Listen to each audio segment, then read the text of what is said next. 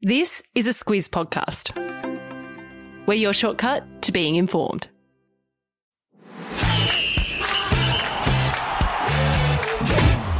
Good morning. This is Sport Today, your weekday sports news podcast that puts you ahead of the game. I'm Sam Ferris. And I'm Martin Gabor. It's Tuesday, the 29th of June. In your Sport Today, a crash in Latour claims an Aussie. The Beach Boys are in, but Ben Simmons is out of the Olympic Games. We've got a new women's world number one golfer and history in baseball. This is your sport today. Gabs, La Tour de France started on the weekend, and the iconic cycling event has already been marred by massive crashes. On Saturday, a fan holding a sign caused a huge spill, and overnight, Australia's Caleb Ewan suffered a tour ending injury with the finish line in sight. That's right, Fez. Ewan suffered a broken collarbone, clipping the wheel of an opponent and going over his handlebars into the road. This happened just 200 metres short of the finish of the 189 kilometre stage 3 in France's northwest. Ewan was in third place at the time, travelling at around 60 kilometres per hour, when he and his rival Peter Sagan suffered the heavy fall. Ewan has won five stages of the tour in his career and was a good shot at adding to that tally this year. Sadly, that won't be the case, Gabs. There was another crash earlier in stage three, adding to the two in stage one on Saturday, with riders bunched together and moving at rapid speeds. Accidents do happen, but that's not what happened when a rider collided with a fan holding a cardboard sign in the first stage.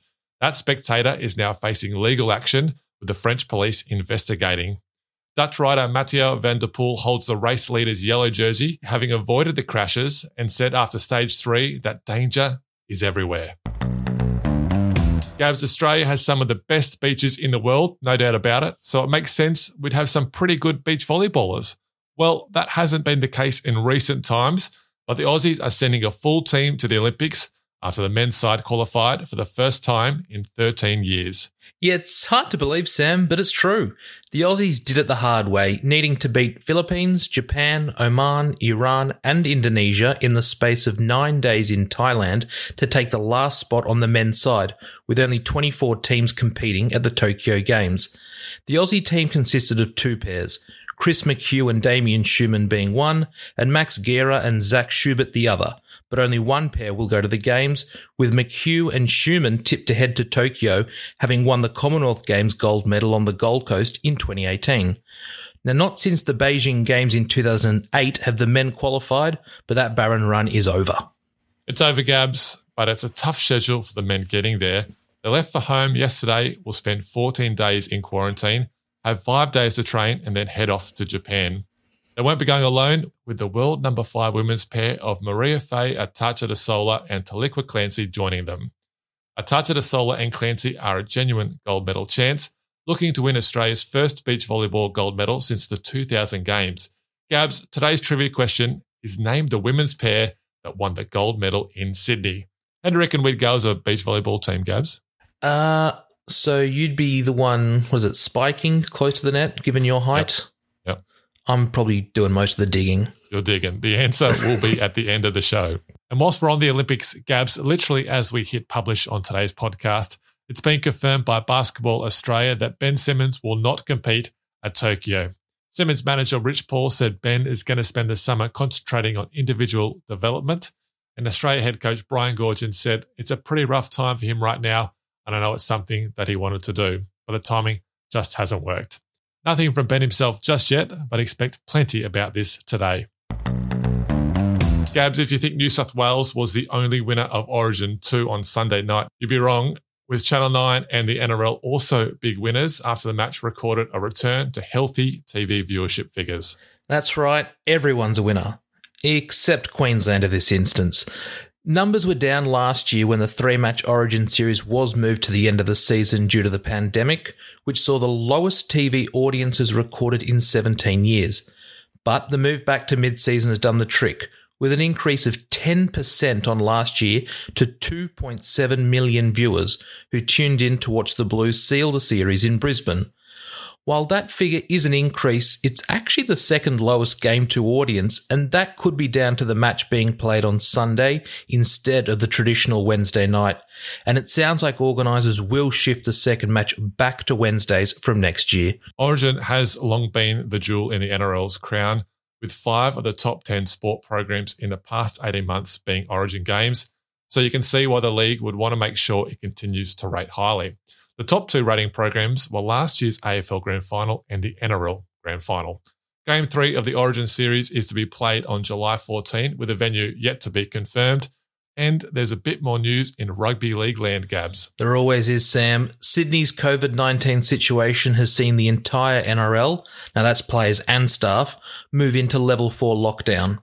That means stay at home orders unless for essential items and training, no visitors, and whereabouts logged every day.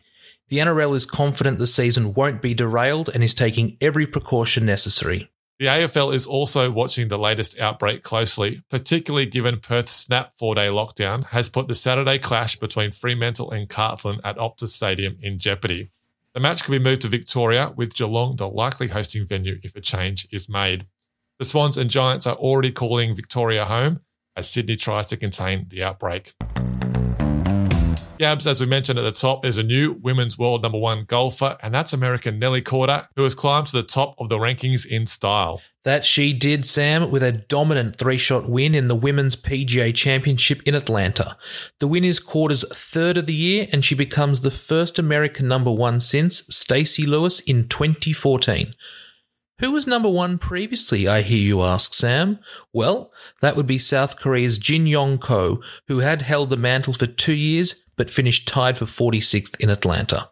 Read my mind there, Gabs. Uh, Korda, who's only 22 years old, will now likely join sister Jessica on the US Olympic golf team, and it could be a family affair with brother Sebastian also in the mix. Meanwhile, in Connecticut, Harris English won the Travelers Championship on the eighth playoff hole that's the second longest sudden death finish in PGA history. English produced seven pars before he holed a 16 foot birdie putt that sealed the win over Kramer Hickok. And Gabs, a bit of history was made in Major League Baseball on Monday when Seattle Mariners pitcher Hector Santiago became the first player to be ejected as part of the league's crackdown on using foreign substances on the ball. That's right, Sam. Now, Santiago was thrown out of his side's win over the Chicago White Sox after the umpiring crew noticed a foreign substance on the inside palm of his glove during a routine check. The league head office recently brought in the rule to stop pitchers from doctoring balls to improve grip and to increase spin rates. There have already been seven no hitters this season. Now, those are games where not a single base hit is recorded. And the league hopes the new rule will increase batting averages and see more balls in play. Santiago says he's innocent, telling reporters after the game, I think once they take it back and check, it's just sweat and rosin. Now, rosin is a powder that helps pitchers keep their hands dry and is legal. Yeah, the glove was confiscated and taken away for analysis. He faces a 10 day ban with pay if found guilty. The Mariners are currently third in the American League West, with the crackdown set to continue. It's time for Catch This, Gabs, the stuff that caught our eye or is coming up. And I'm going to go with Adelaide shooter Alex Hoberg, who on the weekend equaled the men's 10 metre air rifle world record score 252.8. Now, that score is kind of hard to explain, but here's the setup. Shooters aim at a target that is 45.5 millimeters, millimeters in diameter 1.4 meters off the ground and 10 meters away. It's a ridiculously small target, and Alex is only 19 years old. Unfortunately, that world record isn't official, but it does set the Australian record. One more world record while we're at it. America's Sydney McLaughlin broke the 400 meter hurdles at the US Olympic trials in the States, clocking a time of 51.9 seconds.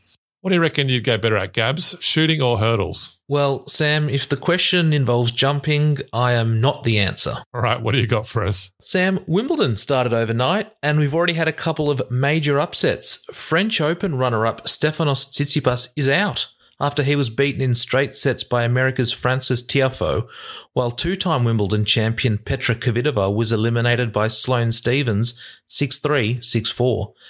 Eight time winner and fan favourite Roger Federer gets his campaign underway tonight against Frenchman Adrian Mannarino.